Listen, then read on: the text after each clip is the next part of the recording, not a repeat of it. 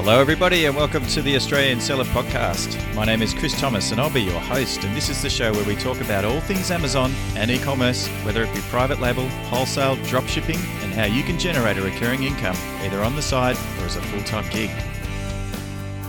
G'day, g'day, everybody. Thanks for tuning in to this, the 100th episode of the show. Uh, I started the podcast back in September of 2017, which is almost three years ago to the day. And since then, there have been over 70,000 downloads of the podcast, which works out to obviously about 100, sorry, 700 listens per episode. Uh, the show has a 4.9 star review rating on iTunes, so thank you to everybody that uh, has left a, a, review there. And I was very excited to see my very first one star review this month, so thank you to that person.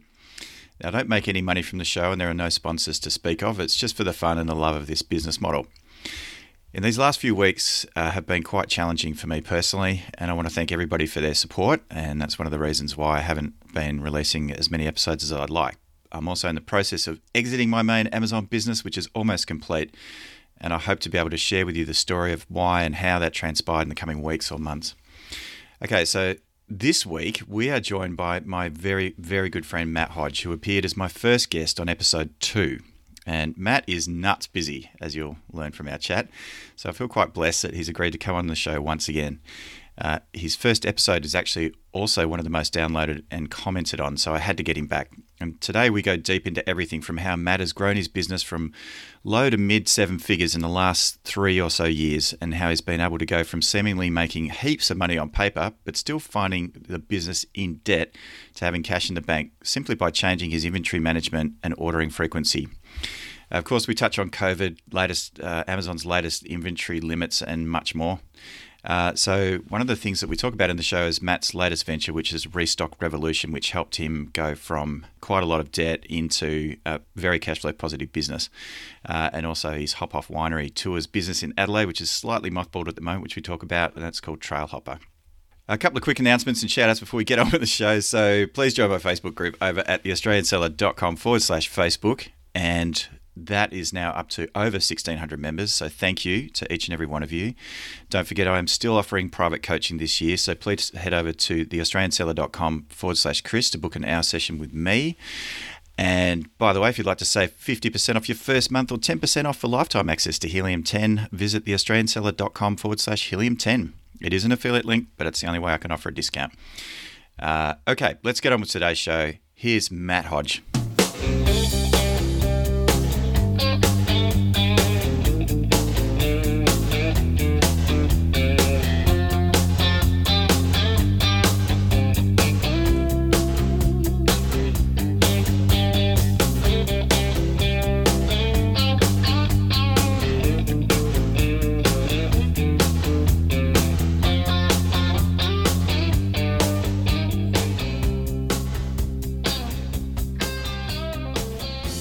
And welcome back to another episode of the Australian Seller Podcast. And today I am thrilled to welcome back to the show Matt Hodge from Adelaide. Uh, Matt's a very, very experienced and long time Amazon seller. And uh, you were on episode two. So I thought for our 100th episode, it'd be fantastic to get you back. So, how are you, Matt? Thanks, mate. Um, yeah, good, good. And good to be back. I can't believe it's been three years, did you say? It's been three years off air, yes. So we wow. recorded in September of 2017. We're up to episode 100. So what's that? 33 episodes a year. I need to get wow. my skates on. Yeah, you've been no, you've been busy. That's uh, that's a great output, and um, I just can't believe how much has happened in the world of of Amazon and my business in particular during that time. It's amazing. Yeah, there's so much to cover today. So let's um, let's hop into it. Okay. Do you want to quickly give us a really fast background okay. on who you are and how you got to sell on Amazon? Sure. So yeah, I got into Amazon through ASM, uh, Amazing mm-hmm. Selling Machine, back in 2013. So we're in our seventh year, um, and yeah, pretty much coming up to our anniversary, seventh seventh uh, anniversary. Um, we are in the home and kitchen space. Um, we, it's my my wife and I basically um, run it.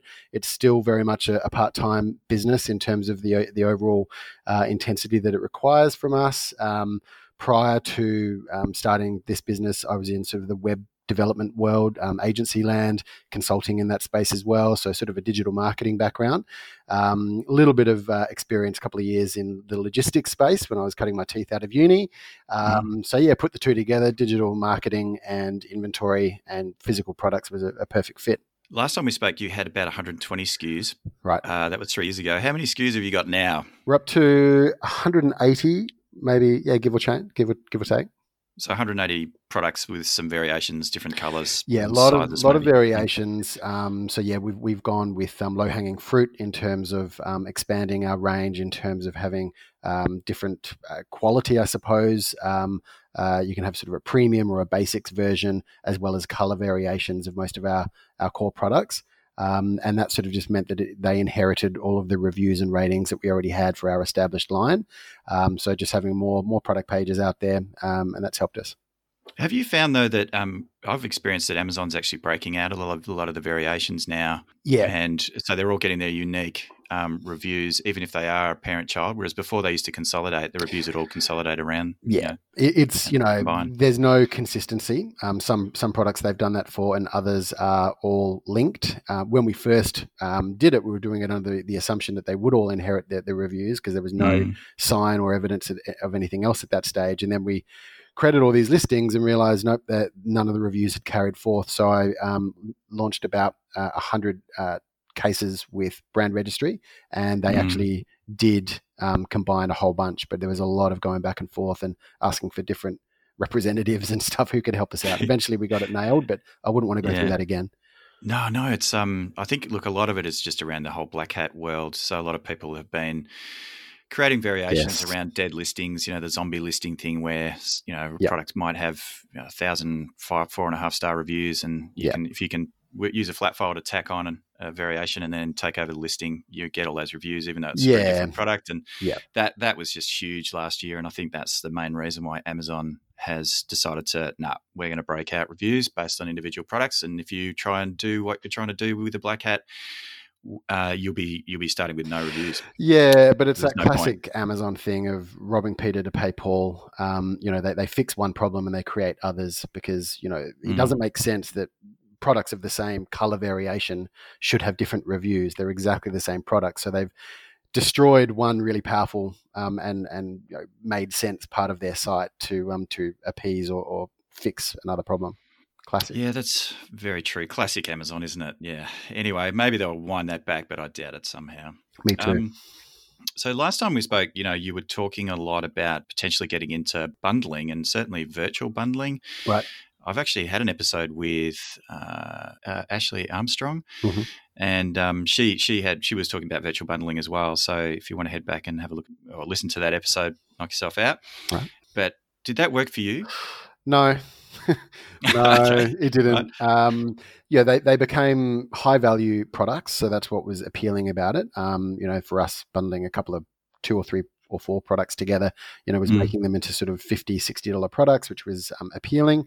Um, we were using uh, software at the time called Virtual Bundler. Mm. Um, and um, it, it, you know, at the end of the day, what it meant was we had more ASINs that um, they were FBM essentially, um, yeah. even though they were uh, ultimately fulfilled by by FBA um, uh, fulfillment orders. They yeah. were they, they, were ostensibly FBM, and uh, what you hand, ended up with was a bunch of virtual listings that had almost no reviews. It was really mm. hard to launch them. Um, and if you're trying to do it en masse, you know, I was trying to sort of create several hundred because I just figured, well, we'll just get as many ASINs up there as we could. Uh, mm. And yeah, we just had issues with it and ended up being um, more trouble than it was worth at the time. So we gave it away. At the 80 20. Exactly. We also talked a lot about um, listing optimization and really just following the playbook of uh, the ASM course, mm-hmm. but you did a lot of really interesting things with uh, imagery. Uh, I really love the way that you stack your images, or you might have um, two pictures in one giant image, yep. and sometimes you'll even have like a tile of four different shots, like lifestyle shots, for example, in yep. one image. Because yep. of the resolution, you can really work that and cram a lot more, uh, a lot more imagery onto your listing. Yeah, um, is that is that something that you're still doing? Yeah, definitely. Um, so we it allows you to get a, a, range of portrait and landscape photos in there, so you can stack the the um, or you can stack any kind of images you like, really. Yeah. Yeah, no, you're right. It, it, also helps when you just can't really choose, or if you've got, if you need a lot of that image real estate for specification shots that really Mm. are more sort of technical detail, dimensions, and how things work, and pointing to this and la la la.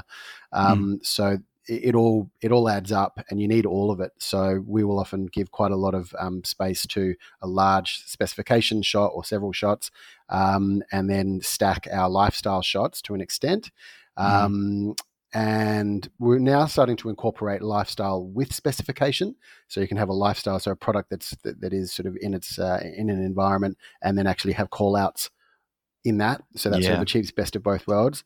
And then we're really hot on um, wanting to include our cross promotion image, which basically basically says, you know, look at our range. Um, and because we've got so many products, it, really helps to establish us as a bona fide brand. Um, and and you know, these are the other products that we've got in case you're interested. So Mm. um, we place a lot of importance on that. Back in 2017, the only folks that had access to video or be able to put a video on their ads were vendors ty- typically. Mhm. Um, that's obviously changed massively. Have you had any experience or success with video? Yeah, yeah. Um, mostly because um, we ended up going um, PPC with Liran Hirschkorn's team, um, Mhm. and that's been great for us. And one of the things that they're really um, pushing at the moment or trying to experiment with is um, video ads, um, which we've had great success with. And the wonderful thing about video ads is once you create the product video, uh, you can um, put it on your listing if you're brand registered, I believe. Um, so we've done that with a range of our products. But unfortunately, what it means is you end up sacrificing, I think, three image spots. So down Mm. from nine to six in order to have one video. So I don't, again, it's this Amazon thing where they solve one problem and, and create another. Um, so for us, uh, and then when we looked at the stats of those videos, we just weren't getting the the views.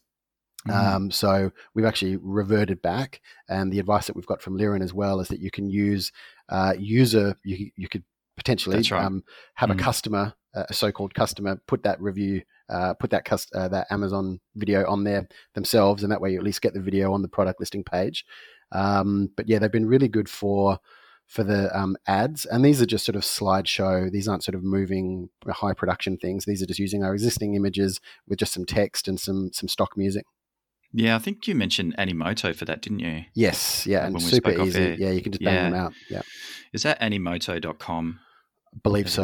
Yeah, that's yeah. Yeah. I've used uh, another site too called Content Samurai as well, Right. which is pretty cool. So you just sort of upload a script and then you can use either their stock photography or you can uh, push up your own as well. So you can, Cool. you can basically um, pull all the product images from your Amazon listing and create a whole script around that. So that's pretty cool. Yeah, And and I thought you mentioned as well. Yeah, they Yeah. did voiceovers, which um, Mm. pretty good for us non-Americans to, if it's any good, to be able to get a, an American accent on there.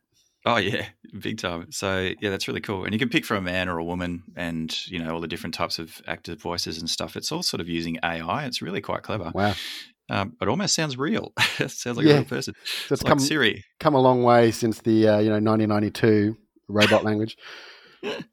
Certainly has. Um, talk to me about uh, launching now and reviews. I mean, it sounds like in the last three years you've launched. Gosh, what's that? Over sixty products. Uh, has, anything changed for you in terms of launching your products? Um, no, we, we still follow. we- We've got a large VIP list, which we've um, accrued. uh, When I say large, twenty something thousand, um, which we've That's accrued huge. just through um, product inserts. Um, so just a, a nice glossy card saying, "Would you like to join our VIP club?" Um, In order to, I think it says just get free samples. Um, we don't we don't sort of say in exchange for reviews anymore um, for obvious No. reasons. Uh, so we're really careful about that. But so we we still launch through them, um, and I guess that the system that we now follow is we've set up a series of landing pages. Um, uh, just through lead pages, to be honest. Uh, and, and Mhm. what we do is we, we mix up our, our keywords. So we don't um, we don't target just the one or two or three top keywords. We, we sort of target, let's say, 20, and Mm. we will actually rotate through and try to give even distribution of all of those 20 keywords um, to Mhm. the list, um, which you can do quite easily. And um, and what we also do is we send them to ultimately the, the the URL that they get given. It is a super URL, but it sends them to um, a search result page that is filtered to just that that product basically. Um, Yeah. And so by doing that, it's a search find by um, Experience. experience on Amazon, and then um, and we use rebates as well. So we re- rebate through PayPal. So the messaging in the email is about rebates. Um, the messaging on the landing pages is, is instructions on how to what's going to Mm. happen. You've got to buy at full price, and then we'll rebate you through PayPal. Uh, Mm. Then we have a, a very basic form, rebate request form. Once they've done that, uh, and then we just do mass mass payments on on um, PayPal to process the rebates. Works Mm. really really well. Um, not only in terms of the the VIP customer experience um, Mhm. because they it just builds that trust through the roof. And and those people Yeah. who have had successful rebate experiences with us are so red hot on opening our emails and you know it just builds that whole momentum.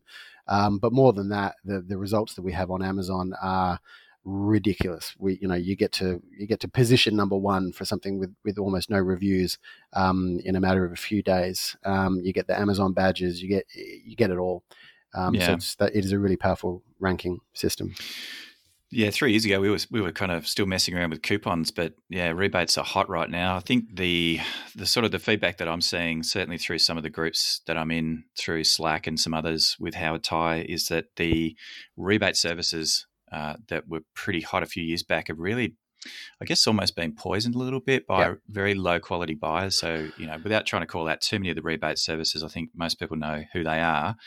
Um, yeah, they're not they're nowhere near as effective now in terms of driving rankings. And if you happen to get a review out of some of those buyers, Yeah. uh, that can really put your account at risk as yeah, well. From what and I'm hearing, that's yeah, if they if it shows at all, um, and so I guess you know Yeah. it really highlights the the emphasis that Amazon has put on the quality of the uh, the VIP or of the person who you're launching to, um, Yes. and so obviously when it's a VIP customer who has literally opened one of our packages which they bought organically, um, Mm. and they just happen to sign up because they they like what they saw, then they are completely independent of those rebate um, or any other sort of system, those groups.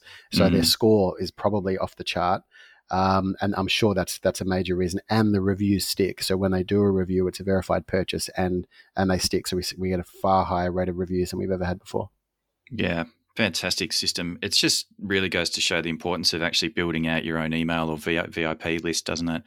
And inserts are just such a great way to do that. Yeah, it does. And and you know, I was a bit afraid of, of rebates in general, but what I love about it is that it's it's off Amazon. It's completely off Amazon, and Mm. um, you really, yeah. I, I- to me, it's just um, it's the safest way to do launches. Um, yeah, and Yeah. ultimately, if the product's no good, then it's not going to be a successful product on Amazon. So you still need to stick to the basics. That's right. Product research, though, like how are you sort of growing out your SKU list to 180 SKUs now? Yeah, so uh, my wife Sue does the product research. Um, Mhm. We've tried various guises uh, of trying to use a virtual assistant to help with with some of the initial kind of um, gathering of lists according to certain criteria of products. Um, and Mhm. unfortunately, that hasn't worked very well. Um, I think at the end of the day, my wife just basically uses her her sort of spidey sense, um, which you can only get by being a basically the same demographic that we're that we're marketing to. So what Mm. she likes is what um, she figures our customers will like. Yeah. Um, and I think she she it, it is data driven, but I think she gets a lot of ideas from Pinterest um, these Mm. days as well. Yeah, yeah, Yeah. that's a huge one, and that's something that Tim Jordan and many others have really been pushing is Pinterest, Etsy, uh, yeah, looking off Amazon for inspiration and ideas, and yeah, and potentially up- sourcing products. upcoming upcoming trends as well. Trends are big, yeah, absolutely. Um, and then what about sourcing? Last time you were using an agent in China Mhm. who's really helped you out. Uh, sounded like magnificently. Yeah. How's that experience? Uh, is it still working out? Yeah. Um, so we we had a, a blip. Um, Mm. Basically, I was contacted by a company that said, "Hey, I, I can guarantee that you're paying too much for your suppliers. Um, I can see your your product um, offering, and I know that we can get you far cheaper products. And I guarantee, you know, you won't pay me a cent if I don't get you save you at least twenty percent and this and that." Mhm. So I said, "Okay, well, I'll I'll bite. Um, Mhm. Let's let's go down that path." And so I, I sort of opened up the books to some extent and said, "These are our products, and these are these are the prices that we that we pay." Yeah. Um, And this guy went off, and uh, he was based in Hong Kong, and he went off and um, and and found a, a bunch of suppliers that he said were, were cheaper, and, and the prices came back, and they were cheaper. Mhm. Um, and it you know it got quite close to the point where it was okay. Well, let's I'm ready to now tell my agent or sort of do the big reveal that I've been doing this research, um, uh, sort of Mm. um, what would you call it? Behind Um, the scenes, yeah, yeah, just kind of getting second due, opinions. due diligence. Due yeah. diligence, exactly. Yeah, um, which everyone should be doing, and I should have been doing Yes. years earlier. Um, but went back to her and said, "Look, uh, these are the suppliers that we've that we've gotten these um, cheaper costs. Uh, we definitely need to bring our costs down." Um, and so she went off and visited some of these factories, and I mean, she, she, and then she would send me these photos of just the most disgusting factory operations, dirty, small, cramped um, sites that she went and visited that were on this guy's list, and she really, you know, it kicked my ass basically because I was, I, it was a very naive thing to to think that you can just swap and change um, suppliers. Right. Um, and, mm. and the lesson for me really was um, was that it, it, you know the suppliers that you've got if they've been good for you and you've had you know minimal defects and and all the rest of it they know your product they know your packaging they know how you like things they know the quality you expect they know um, all the shipping arrangement they've been doing it for years with you. Um, you don't change that in a hurry. Uh, you don't change that lightly. Um, no and um, unless you're swapping one big established supplier for another. So one was size and and reputation um, and sort of professionalism of the supplier, and the other is just simply their history with you. Um, and it's not yeah. even loyalty so much as just they know how to do your product uh, and have gotten you to this point. So the chances that some other supplier are going to be able to step in and not completely stuff it all up um, you know, is is is minimal. Um, so I sort of eased off on the idea of changing suppliers through this pushback from her, and then I mm. um, started to think more. Or I sort of learned a bit more about what I what rates I should probably be paying an agent, and I started to think about maybe I could bring the agent side of things um, in house because we were paying fifteen percent, which is what mm. we started with with her. Um, yeah. Now, 15% back in the day when it was launching a first product and I'd never done anything, that's reasonable. Uh, she had to do a lot of the heavy lifting. But these days, I've made her a wealthy woman and um, we got lots and mm. lots of, of scale. And, um, you know, so I was thinking, well, maybe I could bring it back in house or maybe I could pay her a just a, a wage or maybe I could hire someone in China who works for me directly. Mm. Um, but then the advice I was getting from from experts in this space was actually there's no such thing as someone working for you. They will be taking kickbacks from the factories no matter what, and eventually. Um, it, it, was really scary, actually. the, the, the, um, realizing that you don't actually own your supply chain, even if you think you do, uh, mm. whether it's through an agent or whether it's um, someone that you've got on the ground over there um, which Directly. we would need yeah. to, to manage the 15 odd suppliers that we've got. We definitely couldn't just do it sort of offshore. So, um, so then it sort of came back full circle. Um, uh, I went over to Hong Kong and had that chat with her, and she was in tears in front of me, which was really hard. Mm-hmm. Um, but eventually, we we we settled and we we negotiated down to seven percent um, commission, which saved me six figures um, per year. So that was mm. a really mm. good result. So I got the exact same service with a you know just a, a massive cost saving. Um, and then the other area of the business that we were able to really um, save was I investigated um, different shipping companies. Right. Um, and she always said that she was never putting margin on shipping, and I, I do mm-hmm. believe her. But I think she just she'd found her her agent, and she had never she just didn't know whether it was the cheapest or not.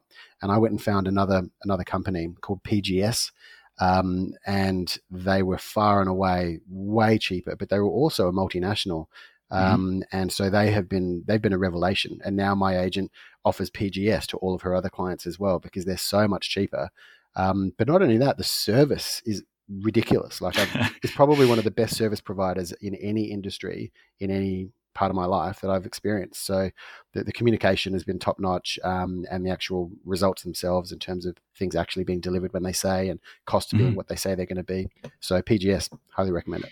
Fantastic. All right. Well, i am adding that to the to the list of resources that I might add onto yeah. the Australian Seller Facebook page. Yeah, I think that's an it. awesome one. Yeah, look, it's, I don't think you can get any higher praise than from you, Matt. So that's a good one. No worries. Um, Talk to me about competition. Uh, is it mm-hmm. worse now? I assume it must be. Uh, it is, but we've always just run our own race. Um, mm-hmm. I I used to look at all my competitors on a on a very frequent basis and see their seller ratings, which were an indication of the volume of sales they were doing, and mm-hmm. compare and compare. And I just don't do that anymore. Um, there's no point. It's just it's a recipe for heartache. You've just got to run your own race um, to an extent. I've got a virtual assistant now who does a lot of our product checks, um, you know, on a very frequent basis. Um, so she uses Helium 10 for you know some automation, but she also there's nothing quite like going and actually eyeballing your listings and realizing that five of your images have disappeared for some reason, or that you've got hijackers that that you weren't getting yeah. alerts for. Um, so no, competitor, competitors um, not. Uh, um, yes, it has increased. Yes, it's it's harder and harder for us to launch new products and find those opportunities. Mm. Um, but because we're in seven years, we're we're in a lucky space where we've got a brand and people want that brand. Yeah, that's right. Helium 10 is clearly the market leader now. Um, so Yep. if anybody wants to sign up for Helium 10 and its tool set, just head over to theaustralianseller.com forward slash uh, Helium 10. It's all one word. Um, so that'll that'll save you 10% off a month or um, I think it's 50% off your first month or something like that. Um, awesome tools. They want to be everything to everyone. Um, and Yes. yeah, they're so far they're they're on the right track. So good luck to them. Wow. Manny Coats sold Helium 10, I think, at the beginning of 2019. Oh. Uh, so now it's private equity owned. And uh, yeah, it's huge. huge That's why it's huge, all huge the, the rebranding that's been going on. Oh yeah, yeah, yeah, yeah, yeah. So they pumped a lot of money into it, and um, I think uh, Manny's probably run off into the sunset. Right Yeah. now. So- Why not? Um, another great tool that uh, that I've used and some of my clients use is uh, is Bindwise. I don't know if you use that to keep an eye on all of your listings. Nope. Absolutely amazing tool. Yep, get it. Okay. Bindwise dot well, just search on Google for Bind B I N D Wise Mhm. W I S E. I'm pretty sure. Uh, it's It's sort of like, a listings Google- monitoring tool, is it? yeah, but it's like enterprise level. It's unbelievable. Cool. Some of some of my clients are doing you know four or five hundred thousand dollars a month, and um, they they're constantly you know checking for high. They don't have to worry about checking; like it all just happens Yeah, automatically. They get nice. the alerts. Great. So that's a really good little tip as well, or tool.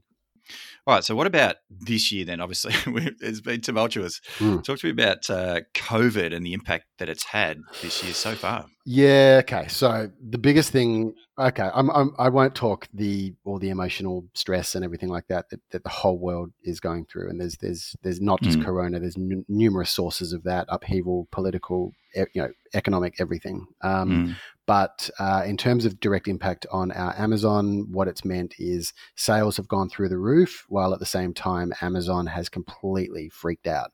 Um, and they don't really have a choice because they've been completely inundated and, and just didn't have the the resources to handle the the um the, the the the scale that things got to at the same time as probably um, having Corona go through their workforce like a wildfire if they're anything like our 3PL provider, which also had that problem.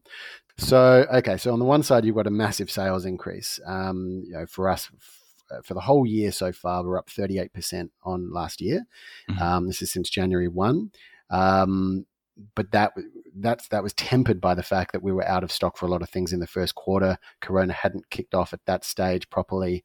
Um, we had a massive disaster in, on New Year's Day where our entire storefront, all of our listings were deleted. So we had to actually rebuild all of our listings. We lost all our search history, search juice, everything. So we had to, and that was where Liran's team really came in and, and helped us um, rebuild our, our search Oh presence um, Mhm. organically, but through PPC. So his team, That's a nightmare. massive credit. They, they took us from um, 30% um, ACOS at the time to now down to sort of 12, 10%, which is perfect. I never thought that Mm. would happen, but he was able to do that. Uh, so we're 38% up for the year uh, to date. But if we look at since April, then we're 61% up. And if we're looking since June, we're 67% up. And that's with a lot of God. stock outs. And it's been a story of stock outs. It's been a story of inventory management or lack thereof this year. Um, Mm. You literally, if you look at our sales graph, it's like massive um, spike and then stock out, and then massive spike and then stock out. If we'd been Mm. in stock the whole time, we'd be up probably 90% um, on same time last year. And last year was a good year for us. That's our best year. that's just nuts. So, I think, mm. yeah, sorry. Well, you mentioned yesterday when we were having a chat about talking today that your 3PL, what you did was that you, when it, when it really hit, I think in sort of April, and Amazon was actually restricting shipments into Yes. their warehouses, right? I mean, that well, was no, the not just yeah, it wasn't just that. Mm. They were they were first of all they were restricting, uh, or they blew out their own fulfillment times for FBA Oh, yeah. products to to Yeah. more than three four weeks um, for all of our products, and so. Uh, we then did what, what a lot of people were doing at the time. We already had a 3PL provider in place who was able to handle um, e commerce fulfillment. Mm. Um, and so we scrambled to create FBM versions of all of our listings, um, or certainly our top listings. And, um, and we, we established the, the connection to that 3PL provider through a service called Ordoro, um, who were really great. Um, and so that created the conduit from the Amazon FBM orders through to the um, the pick pack labeling system, whatever, at the 3PL provider. Uh, but and so then when we turned that on, um, yeah, they were, they were getting a lot of uh, orders through there, Mhm. but they were completely curtailed by um, the fact that Corona ripped through their workforce, so they were down oh. to absolute skeleton staff, most of whom were fresh recruits or contract workers being brought in. Um, and then you also had the riots, the Black Lives Matter movement happening. Mm. This was in California, right outside their door. So um, truck companies, UPS, were not coming to do pickups. They couldn't couldn't get through. No. Um, and so our ability to it just it just turned everything on its head. Um, and then what ended up starting to happen. So I was already starting to think the big risk here is is my seller account. I've never done FBA yeah. properly before, and the reason that I love FBA is that it keeps you sweet with Amazon, which is the biggest risk in this whole business. Mm. So um, the, turning on FBM is, is one of the few things. If you muck around with that and you don't get that perfect, um, then your seller account can can be suspended. And and I've never had that before. I never want to have that before uh, again. Mm. So um, and then what happened was the the uh, because it was such a messy situation, that the stock at hand figures that that the 3PL provider had on their system started to not match reality because everything was just a mess. Um, and so they they ended up sort of saying that they had stock that they didn't actually have. So we were receiving orders and money um, for for orders that we couldn't fulfill, and that was a huge because you didn't have the stock because you didn't have the stock because the, the, whole um, accounting system was oh, out. Oh my god! So we turned it off, and we just basically went back to to FBA. And luckily, by then their their um, fulfillment times had come right down. Then you've got the the um, IPI limitations, um, which didn't affect us. We've, we've been over 500, um, only just scraped in, um, to be honest. Yeah. But um, so that was okay. But then you had the ASIN level storage limit, which they've never done before, and which no. is just a, an absolute knee jerk, hardcore overreaction in my i mean i say overreaction i don't know what the how bad things are on amazon's side they must be terrible mm. but you know how we've got seasonal products that are like literally christmas themed products that only sell in december and these mm. asin level storage limits are based on your most recent three months of sales well yeah. why would a christmas product be selling anything more than ones and zeros for the last three months and so obviously you've got the storage limits on that of 200 when it'll sell yes. 10000 in december so yeah. we've had to place our christmas order recently and basically make the the decision the high risk decision that no, something will change or we will be able to make it change somehow closer to the time. Let's place the order that we want to place mm. and have faith that Amazon will come good between now and then. Yeah, well, look, I mean, you know, uh, Helium 10, Bradley Sutton did a, uh, I guess, an experiment recently uh, with a new launch product and found that they were able to increase the IPI score, but it took like three weeks. Oh, not yep. the IPI score, sorry, the storage limits on the ASIN level. Yes. And then even then, the increases weren't very dramatic. It no. went from 200 to 350 or something. I yeah. can't quite remember the exact numbers, but yeah. you know, that's that's December, isn't it? You know, in terms of um, you know, that's just not going to work. So well, it's I mean, not, especially when you've got um, Amazon receivable delays of up to several weeks as well. So how on earth are you meant to yeah. be sending um, 300 in every day? And expect, I mean, you just cannot run your supply chain that way. And so Amazon has thrown us all under the bus, unfortunately, um, at the moment. And I just hope that they're able to, that it's a temporary hardcore measure to just clean up and get back in control on their side, and yeah. then they, they relieve relieve the, uh, the limitations. I hope. Yeah, me too. It's, yeah, just what a what an S show. Yeah. Exactly. By the way, um, also the just wanted to just clarify that IPI is the Inventory Performance Index, so that is something that Amazon sellers have to contend with as well. And Amazon in the last year or two has placed this score on our inventory performance um, so that if you're not selling through inventory quickly enough and you're leaving a lot of inventory lying around in their warehouse, um, your score plummets to and lower as as opposed to best bestseller rank. Lower is worse. Yeah, it's the, the the harsh thing about it, Chris, is I mean, there's four metrics in there. One of them is your in stock rate or your out of stock rate. Um, and yet, you know, it's impossible to be to be in stock for everything during Corona. So it's it's just impossible. So they're still penalizing you at the same level that they were before. It feels like, despite mm. that being an absolute impossibility. Um, yeah, it's yeah. it's really hard to to achieve, and I think that it used to be 400 the IPI in order to, for you to be able to send in so-called whatever you want um, yes, to have unlimited. no limits, and yeah. now it's no, it's got to be 500, which is really quite high, and a lot of yes. people haven't met it. Um, mm. And but at the same time, then you've got ASIN level um, limits anyway. So yeah, yeah, just rocking a hard place, isn't it? The IPI stuff, though, one of the groups I'm in, um, there was a guy that did some experimentation on IPI scores and how to move the needle, and he actually felt that the the four metrics that uh, that are there, which is the in stock and out of stock and all that sort of stuff. Those metrics actually aren't that relevant in terms of moving the needle. What mm. he found through several different seller accounts that he controls was that it, he believes that it was more about the amount of money that you're spending on storage per month um, as a ratio to the amount of revenue that that product was making. Right. Mm, so makes sense. So what that meant was, let's say you're doing thousand dollars in sales. Um, if you're spending less than half uh, five percent, which I think at the time was you know it was fifty bucks a month on storage, that would improve the IPI score. But if you were spending hundred dollars a month on storage on thousand dollars of sales, then um, that would move it the, in the opposite direction, the wrong way. So your IPI score would drop. And so there's there's something in there as well that might be worth exploring for some sellers that are um, really trying to move the needle on IPI. Yeah, I guess that's just being overstocked, isn't it? Um, yeah, that's what they don't want. Even though it's more money for them, they don't want that money because it it um, prohibits them from being able to have space for the fast moving stuff. Mm. In fact, I think it might have even been half a percent. I can't quite remember. I need yeah. to go back and have a look at the the post again, but it was a pretty interesting uh, uh, situation. Well, an interesting theory. Um, so you, we talked a lot about inventory. we are talking a lot about inventory management. Mm. Last time we spoke in 2017, we talked a lot about trying to manage cash flow, and obviously inventory and having a lot of money tied up with inventory is something that um, can really impact cash flow. Yes, very cash flow intensive business. Yeah, it's the number one, isn't it? Isn't it? Yeah. So, what, what sort of inventory methodology are you using at the moment?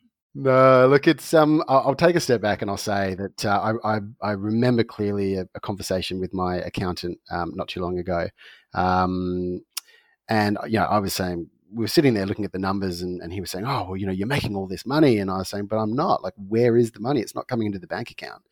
And then he sort of looked a little bit deeper because they only look deeper when you actually instruct them to. Um, mm-hmm. And uh, and he was like, well, oh, it's all in your inventory. Then you've got far too much inventory. You're inventory rich and you're cash poor. Mm-hmm. And those words just stung. I was like, geez, like, and you know, and he was right. We had like almost a year, whole year's worth of inventory that you know sitting in the warehouse kind of thing because um, mm. we had just been super conservative and just ordering way too much and ordering really infrequently um, so, you know, because it was such a painful process to order, we're only ordering probably four times a year. So these mm. huge gargantuan orders um, uh, that then just strip all the money out of your, your bank account. Um, and a Christmas order, yeah, in addition, was just even worse, you know. And um, it got to the point where in 20, uh, 2018, uh. I hmm. had to take out a, a loan for my Christmas order of 345,000 um, from Amazon. Luckily, they actually even offered it to me. I don't know what I would have done otherwise. Um, but I was just it just didn't feel right that five years into this business, um, supposedly making all this money on paper that my accountant was so sort of proud of, um, that I was getting further and further in debt each year with with Amazon. Um, mm.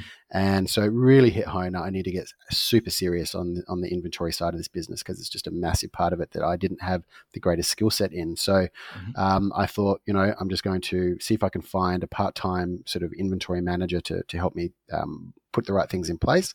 And yeah. I found a guy, a local guy in Ad, in, in Adelaide where I live, um, mm-hmm. and yeah, he was a university graduate of inventory management, and he was he was cheap, but he had some some some nous in this area. Um, and what he helped us work out was that what we needed to do was place much more frequent, smaller orders. So mm-hmm. he put mm-hmm. in place a system where instead of doing placing an order every three months for all of our products, instead let's try and do monthly um, for one third of our product list each time. And by mm-hmm. doing one third of our product list each time, it meant that we were able to meet the minimum order quantity for just those products. That's right. So if you're trying to order your entire list for just uh, every single month, then your orders uh, quantities are going to be so small for each product that um, you won't meet the minimum order quantity. But if you're still yeah. ordering for 90 days worth of inventory at a time, mm. um, then you're going to meet the minimum order quantity. And then what we did was we just yeah split our list into list um, A, B, and C, and yeah. in January, we'd order list A, February, list B, and, and March, list C, and then mm. just repeat that throughout the year. And by doing that, um, it was incredible the, the, the tangible impact. So not only did we pay off um, the 345,000 in, in that 12 months, but we ended up with more than $200,000 cash at hand by the end of that point to then pay for my next Christmas order uh, in cash without having to borrow any more money from Amazon, which I haven't had to do ever since.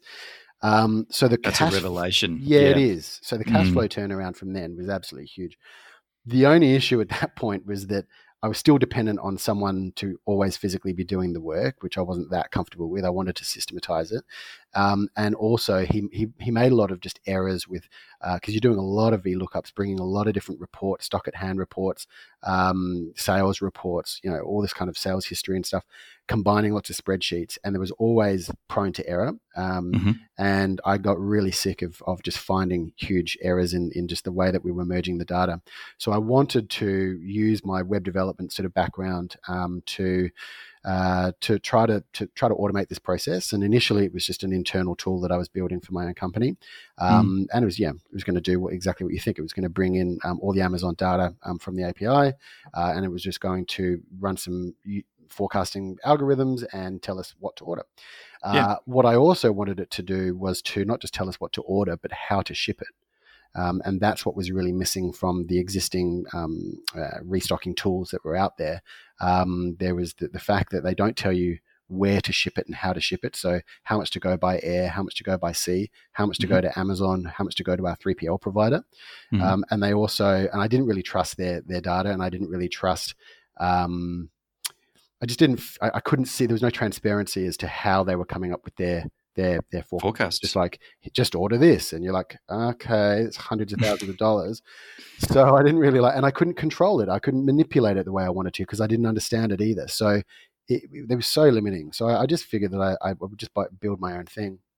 Mm. And then as it got built, I realized this is actually what probably a lot of FBA sellers are going to enjoy. Like if I need it, then a lot of other people are going to need it. And if I build what I truly want, wish list and, and you know um, bells and whistles, then mm. other people are really going to enjoy that as well. So that's what we're doing. We, are building a, a, product called Restock Revolution, and um, we're hoping to go live, you know, in the next couple of months. Um, and it's a really beautiful piece of software that's super easy to use, super accurate, um, and it places not only the order, but then it, it also then when you're ready to generate the shipping labels for your supplier, um, it also then you put it into that order into shipping status, and it'll spit out this is how much you need to send to each of these um, to Amazon versus your 3PL, and this is how to ship it. And um, you just download those packing lists, and away you go. You can go and create those shipments. You can give that all to your your your agent or your suppliers. Um, yeah, they've got everything they need, and um, yeah, just it just follows the offline process all the way through. Uh, and we just tried to mirror that in in the software. So yeah, it's really exciting. You have a massive Amazon business. Is Restock Revolution going to be a product for smaller sellers or? Yes, yeah. Okay. Um, what I would like to do, um, so obviously you've got different tiers, and so the way that we're, we're basing our pricing is is sheerly on the number of orders that um, not not orders that they generate through the system, but actually the orders that they sell on Amazon. Um, so if you're you know a massive seller, probably like us, then it might be mm. up to two hundred fifty dollars a month, which is still the most reasonable rate out there That's in the market. Very reasonable. Um, yeah. And um, and for smaller sellers, sort of up to one thousand a month, it's thirty nine dollars per month. So we really want to help smaller sellers um, mm. and and you know help them grow. And hopefully, if they if they do that with our system, then they can sort of move through the tiers, and we win and they win. grow with them. So, how do we find out more about Restock Revolution? Is there a website or anything? Yeah, look, we've got a we've got a website. It's still um, obviously it's in development at the moment, so there's nothing really to to see too much. Um, but mm it's you know www.restockrevolution.com. Um, and if anyone would like to be part of um, the beta testing group that's coming up, so sort of a selection of people who are willing to, to give it a bash with their, their live account um, and, and give us feedback that we really need from a wide range of sellers, then um, yeah, head over there and um, and just sort of submit the contact us form. That'd be fantastic. Yes, I, I would strongly recommend anybody that's uh, has a has a good sized Amazon business or even a smaller one to go and check that out and become part of the beta group. That's awesome. You also mentioned as well off air that you got yourself a CFO. Yes, interesting situation. Yeah, that's too. that's probably one of the biggest decisions that we've made, and, and the biggest material impact that that our businesses has had in its entire journey. Um, so again, I mean, I mentioned before, I sort of talk, talking about accountants with a little bit of disdain because I've we've got a US entity like an LLC, we've got an Australian company, uh, the Australian company offers managed services to the US company.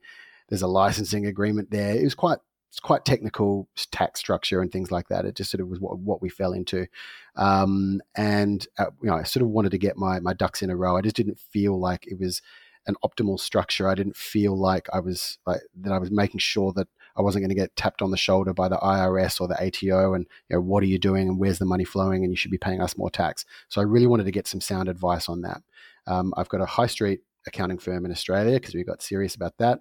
High street accounting firm in the US, uh, a tax attorney at 500 bucks an hour that they recommended. Um, and I just was sitting in these meetings just going, I have no idea what any of you are talking about.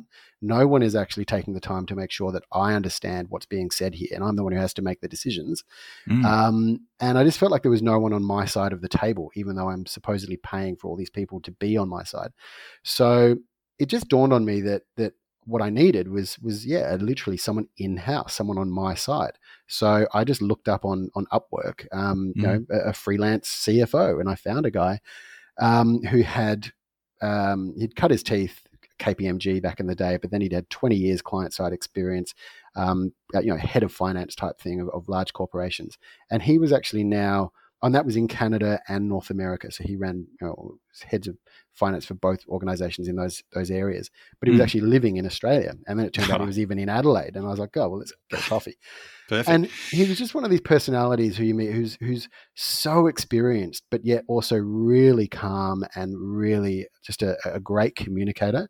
Mm. Um, and so I brought him into the fold, and he'd come along to these meetings and and he would be my right hand guy and he would be explaining these concepts to me and and and just fact checking and making sure that that you know doing the due diligence but making sure that these accountants could back up what they said. And he ended up having recommendations and pointing things out that, that none of them were, were doing. Um, and we ended up going with his recommendations because eventually everyone was like oh yeah that's a really good idea. Yeah we should definitely do that.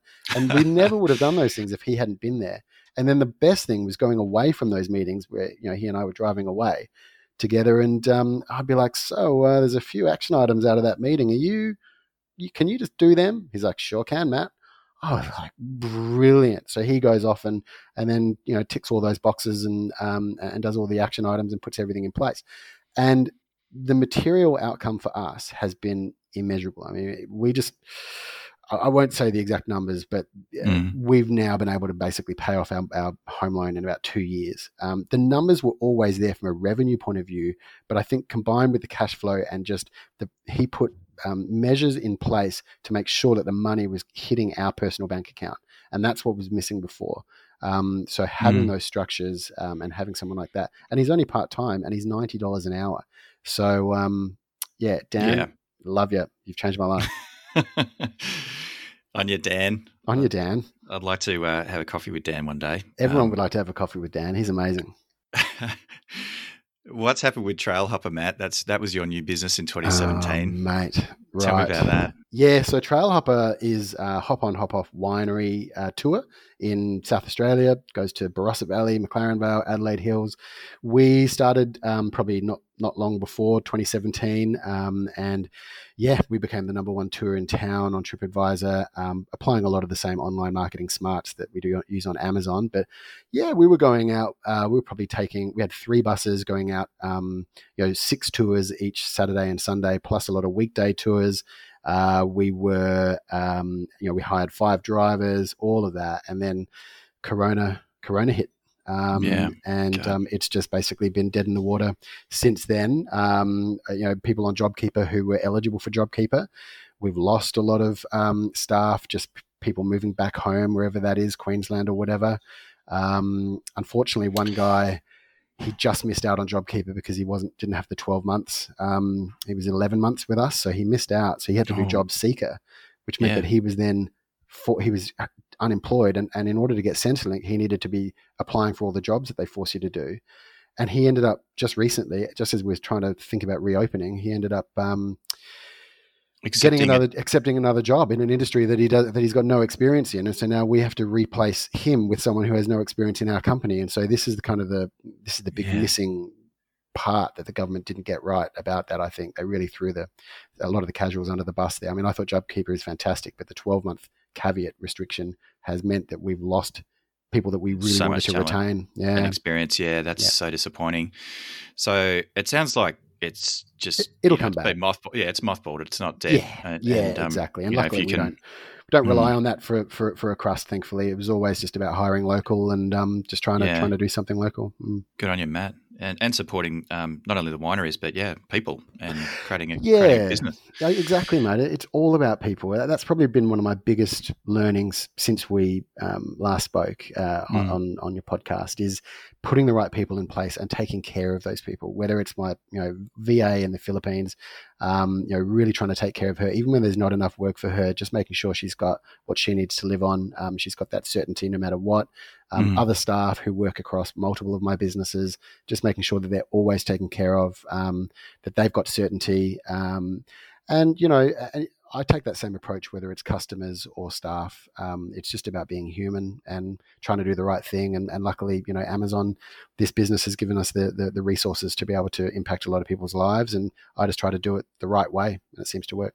tell me um, what does the future hold for your amazon business in particular Uh, it's an interesting question. I I think when Restock Revolution is um, fully functional, um, uh, you know, properly finished, and and then Mhm. we're building out more and more modules on that, it's going to be really exciting what that offers for my business, but also for anyone else who signed up with it. Um, so I'm really looking to having that as a core piece of of the the infrastructure. Mhm. Um, you know, I think for now we're just going to be rolling out more, you know, more products as we as we're able to find them. Um, watching the Amazon landscape really, really closely. yes Um, we're still very beholden to China supply chain. So watching, I guess, the American political landscape as well quite closely to see what's happening there. It seems so far we've kind of dodged, dodged a bullet, but that's unresolved, I would say. Um, so it's kind of just managing these things. Um, you know, we don't have epic growth plans to go into Europe. We, uh, you know, and, and again, Mm. Brexit and all of the uncertainty there. I'm kind of glad that we didn't do that. yeah Um, we haven't gone off different channels like Walmart and things like that, eBay, partly because it just feels, you know, you've got to follow the 80 20 rule. And it just feels like you can spend a whole lot of time spinning your wheels with that stuff for maybe a, you know, a 10% increase in sales for a hell of a lot more complexity and, um, and energy. And so we really just try to stay true to, to, to what works for us. Um, so, uh, and because I put in place all these different structures, you know, we've got the PPC, we've got the, the inventory management side, we've got the Mhm. personnel with the virtual assistant, uh, we've got the financials all under control now, we've got the tax side under control. Um, to be honest with you, Chris, I sort of feel like I've set this business up e- e- enough that it can it can do great things, and we're having the biggest year ever by a long way. Um, That's what allows me to look to to, to leveraging the StarPack success, um, uh, the Amazon business success, to um, to then um, be able to to, to, to to create other businesses and other that's revenue right. streams. Yeah. Yeah, and diversify. Yep. One last question, which is sort of actually going back to some of the things that we've spoken about, but we haven't actually touched on tariffs. You mentioned the political situation in the United States. How big an impact was tariffs on your business? Almost none, but I don't know uh, quite how or why. Um, Yeah. I don't feel like we got charged many tariffs. Um, Snuck under. yeah, I think our category, and I think that the trade deals kind of got started at the right time, just when things were about to hit. Um, it was Mm. all kind of so rushed and so um, sort of all over the place that I don't think a lot of officials even knew how to be charging the tariffs and, and what to be doing. So um, I don't Gosh. feel like we got hit too hard. Mm. You were lucky. I did a recent shipment of about 650 units LCL Right. uh, via sea. The sea freight charge was uh, 520 bucks, and the tariffs was 1275. Oh wow! Right. Yeah. So uh, yeah, that that that stung a bit. Anyway, a lot cheaper than going by air at the moment. That's for sure. Yeah, that's true. Yeah. Uh, anyway, um, hey, listen, Matt, thank you again for coming on the show. I always love Pleasure. hanging out and um, you know catching up. Certainly, once all these lockdowns are over and the restrictions are lifted and COVID hopefully is gone or there's a vaccine, let's catch up at the uh, at the Napier Hotel in Fitzroy again for for another counter lunch. Sounds great. Or and a couple maybe uh, or maybe Soho in Hong Kong. Um, if we're let's able to do go that. there. Let's go back to Chom Chom. Why not? And um, yeah, yeah. God, I would love to get back to Hong Kong. I've missed it. I miss it badly. Me too. But uh, hey, let, we've got a big future ahead of us. So uh, yeah, looking forward to catching up with you really soon. And again, super grateful for you to come back on. It's a Ah. great full circle experience to have you on the very first episode, practically, and now back for the the three figure 100 episode. Oh, so my thanks. pleasure, my pleasure, Chris. All the best, and um, yeah, just keep doing what you're doing, mate. Great things. All right, awesome. Take care, buddy. All right, you too. Catch ya. All links and show notes for this episode can be found over at theaustralianseller.com forward slash podcast. Don't forget to subscribe on iTunes, Stitcher, or your favourite podcast platform.